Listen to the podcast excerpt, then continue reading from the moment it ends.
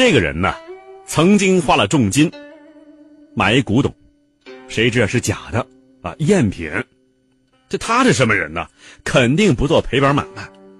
但是东西已经买下了，而且是假的，那该怎么办呢？哎，这个问题呢，也问您，要是搁您，您会怎么办呢？要么哑巴吃黄连，啊，有苦难言，窝囊啊；要么耍个手腕卖给别人，但这个不仗义；要么呢，接着收藏，这不有病吗？明知是假的，你还收藏啥玩意儿啊？但这个人呢，与众不同。您听听啊，他是怎么办的？哎，这可是学问啊，不是一般人能学到的。晚星呢，先卖个关子，您呢，先听一段片花。上下五千年，纵横八万里，在浩如烟海的故事里，我只说您感兴趣的事儿。晚星画传奇。那么这个人是怎么办的呢？他出人意料的邀请全国各大富商，说呀，要宴请三天，全部免费，还有一个重头戏，就是让来者呀观赏他的那个古董。终于啊，这天到了，他上好了酒菜，好生招待这些富商。就在酒过三巡、菜过五味的时候啊，他招呼人把那件古董拿上来。拿古董的人是从楼上下来。就在快下来的时候，意想不到的事儿发生了，那个人摔了一跤，这个古董摔了个粉碎。这下子满场人全惊呆了呀。这个人的高明之处就在于此啊！所有的人都觉得这事儿是真的，而且人家呢是为了让大家伙开眼而把古董弄碎的。所有的人都觉得愧对他。有人提议，咱大伙啊把损失分摊了吧。可是这人是什么人呢？他不要啊，他坚决不要。人人都说啊，这位老板为人阔绰，好生招待大伙看古董，却自己损失惨重。这下。他的名声可高了，人们纷纷愿意和他合伙做生意。行了，目的达到了。那么这位赔了没有啊？没有，他赚了，而且是大赚特赚呢。我们都知道啊，商人讲究名誉，名誉是什么呢？名誉就是无形资产呐。他丢个芝麻，捡个西瓜，高兴啊。现在经济社会啊，我们会这样吗？有多少人会想到这样高招呢？这就告诉我们呢，生意场上没有完全的亏本，就看你怎么想怎么做了。我们有多少商人能够在那么险恶的处境之下，临危不变呢？这位真是聪明啊！然而，除了聪明还不行，做生意没有一个良好的心理素质，你是赢不了的。一个商人呢，其实就是一个哲学家，一个军事家，能临危不惧，处乱不惊。但说半天了，您猜出他是谁来了吗？得嘞，我啊公布答案吧，他就是我们今天的晚星画传奇的主角，红顶商人胡雪岩。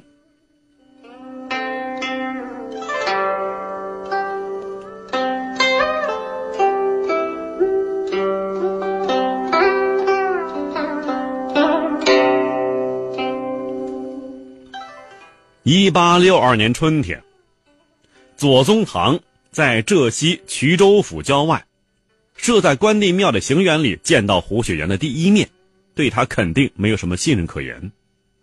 眼前那个瘦高个儿，一眼看上去呢，就像是一个精明的推销员一样。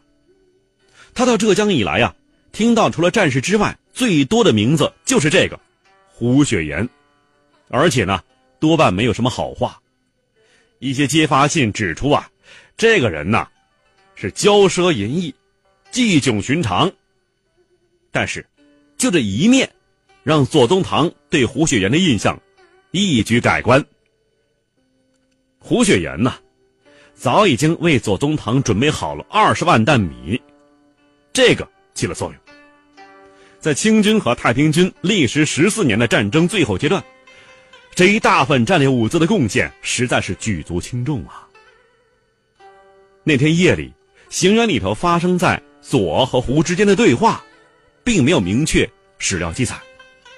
小说家高阳在历史小说《红顶商人》一书之中啊，用了很大篇幅，为他想象了一连串的充满中国式智慧的机警对话，来刻画胡雪岩左右逢源的商人性格。以及这两个雄心勃勃的中国人如何在这次见面之后是一拍即合的。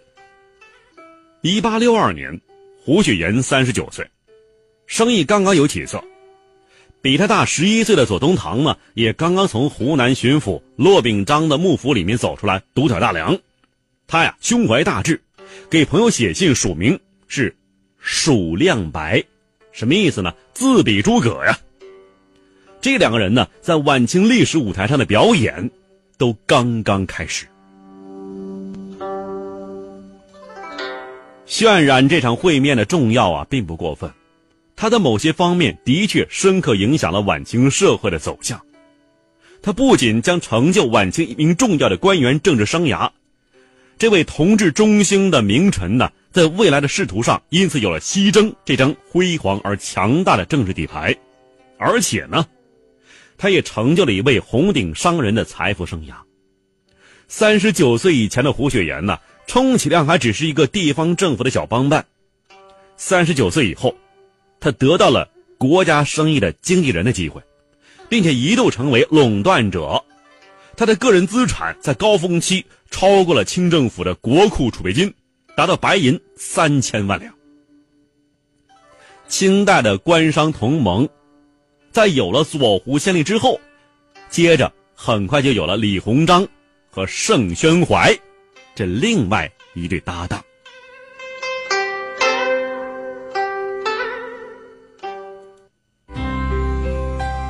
看古今中外，说喜怒哀乐，讲悲欢离合，道世间百态，晚星画传奇。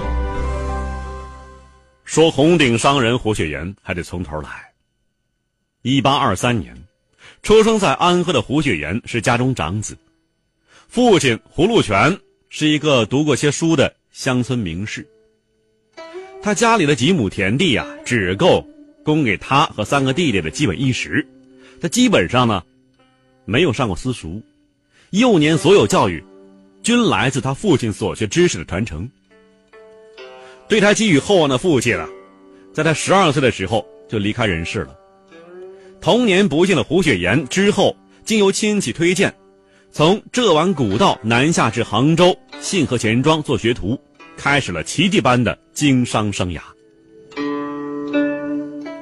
从钱庄的跑堂伙计，到那个时代富可敌国的商人，他的兴起啊，是由一系列的混合在一起的个人神话和社会转折所组成的。这个传奇里面所体现的商业哲学和谋略技巧，在几百年之后，那些白手起家、渴望奇迹的创业者们来看呢，仍然是最好的励志故事。胡雪岩所生活的1823至1885年，历经晚清的道光、咸丰、同治、光绪四朝，中国社会啊处于动荡和崩溃边缘，挫败感和谋求中兴的希望交织着。新旧制度啊并存着，往后一百年内啊，活跃于中国历史的各种力量都在这个地方陆续登台亮相。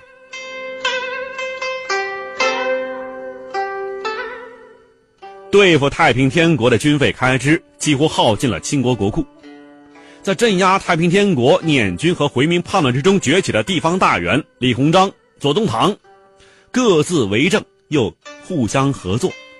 他们试图振兴国运，但是短暂的同治中兴始终是以昂贵的工业和军事实验为基础的。在国力不济的前提之下呀，他们不得不借助各国的商业势力来辅助政治抱负，同时巩固自己的政治影响。这时候，一些长袖善舞的中国商人应运而生，而胡雪岩是他们之中最成功的代表之一。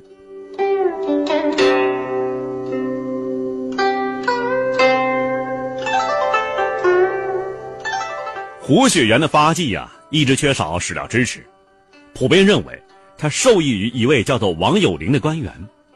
在王有龄任湖州知府期间呢，胡雪岩开始代理湖州公库，在湖州办私行，用湖州公库的现银辅助农民养蚕。再就是啊，就地收购湖丝，运往杭州、上海，脱手变现，就这么来的。那么接下来呢，就是说服浙江巡抚黄宗汉入股开办药店。这药店呢，很快发展起来了。胡雪岩说呀，这句话呀，非常经典。什么话呀？八个坛子七个盖盖来盖去不穿帮，这就是会做生意的。胡雪岩开始真正涉足商界前期啊，重点一定放在金融生意，而不是实业上。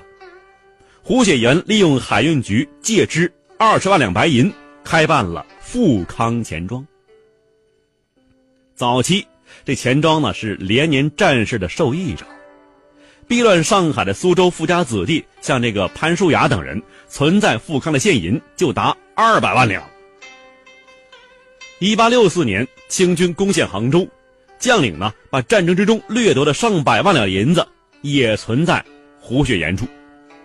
胡雪岩呢用这些资金从事投资，史书记载，遂获利数倍。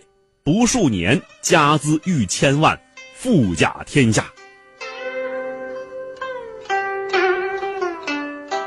一八四三年上海开埠以后啊，外国侵略者纷纷在上海设立洋行，在开埠的当年就有十一家，三年之后增至二十五家，在相当长的时间里头，西方商人和洋行一直依赖中国商人做媒介。胡雪岩在认识左宗棠之前呢。就几乎和上海的所有洋行和著名买办打过交道，他呢也成为这些外资官员的经纪人。严格的说呀，一八六二年以前，胡雪岩商业上的原始积累所剩无几，除获利渠道仍然有限之外啊，他把大量积蓄用于应酬性的开支，比如说吧，一八六二年。光他无偿进贡给左宗棠的二十万担大米就价值百万。他最大的一笔初期积累还是得益于战争，他为左宗棠的湘军筹措军需，代购军火，做军火商啊。上下五千年，纵横八万里，在浩如烟海的故事里，我只说您感兴趣的事儿。晚星画传奇，左宗棠啊，一直非常重视西洋军事技术，所以呢，装备了相当数量的西洋兵器，开口便说洋枪、洋炮、洋火、洋药。一八六二年太平天国战事后期，胡雪岩已经购运了一批新式军火，但规模更大的买卖还是在收复新疆的西征过程之中。胡雪岩。代办军火十分尽心，来往于这些洋行之间，精心选择，讨价还价，大批军火得以转运西北。仅1875年，在兰州就存有从上海运来的来福枪万数千支啊！前线指挥官都配备了双筒望远镜。左宗棠对胡雪岩在上海的采购给予了充分肯定。1874年，清同治十四年。胡雪岩创建了杭州胡庆余堂，这是胡雪岩从金融涉足实业的第一步。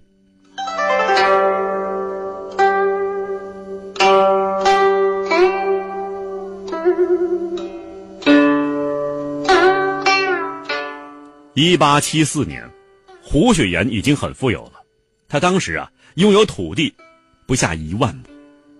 他的富康钱庄在京城仅列东四牌楼四大恒，就是恒利、恒和、恒兴、恒源四大钱庄之后，分支机构二十几处，资产两千万两以上。这一年呢，胡雪岩给左宗棠办的最重要的一笔差，不仅给他带来了丰厚的收益，也让他呀与左宗棠的结盟更为牢靠。这两个人在随后的岁月里头，持续着这样的互惠而有效的合作。四年之后，光绪四年春天，左宗棠在西征战事一结束，他被晋升为二等侯，紧接着呀，就向光绪皇帝要求给他的盟友以政治奖赏了。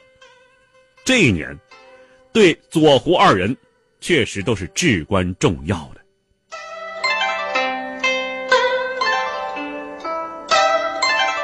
在十九世纪七十年代以后，清王朝面临着严重的边疆危机。一八六七年，原浩罕汗国的军官阿古柏投靠俄国。一八七零年，俄军占领伊犁，西北边疆出现了严重的领土危机。一八七三年，左宗棠攻占肃州，最终镇压了回民造反。长达二十年的内战结束了，他建议清政府啊，乘胜。出兵西北，收复新疆。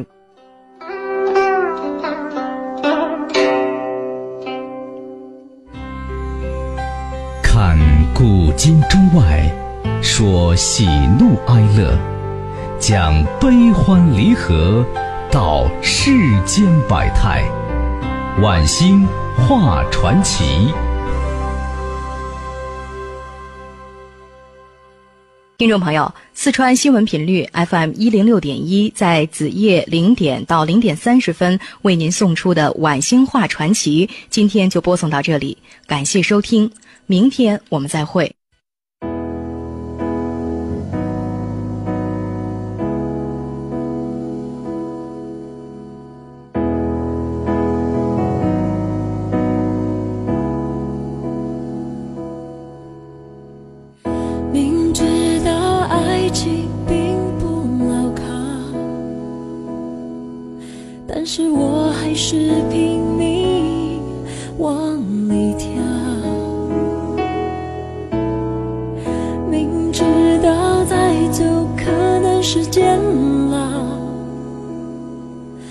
但是我还是相信只是煎熬。朋友都劝我不要不。要不要拿自己的幸福开玩笑，但是做人已经那么累，假惺惺的想要逃，在爱里连真心都不能给，这才真正的可笑。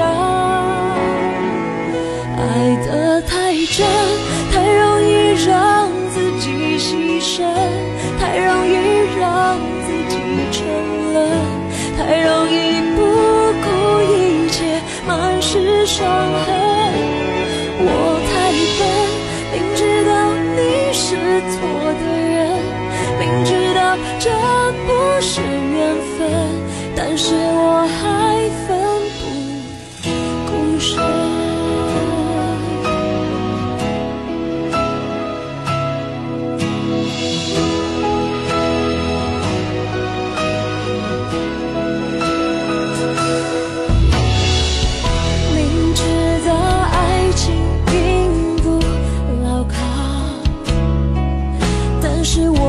是平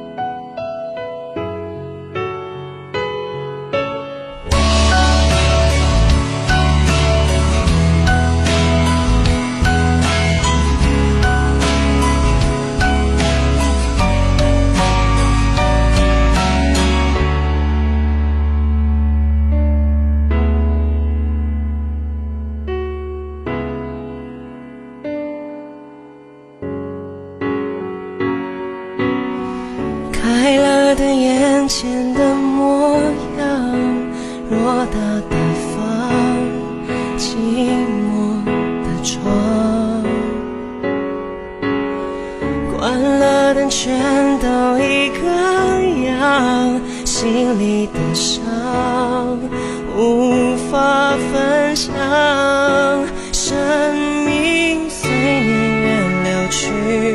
随白发老去，随着你离去，快乐渺无音讯，随往事淡去，随梦境睡去，随麻痹的心逐渐远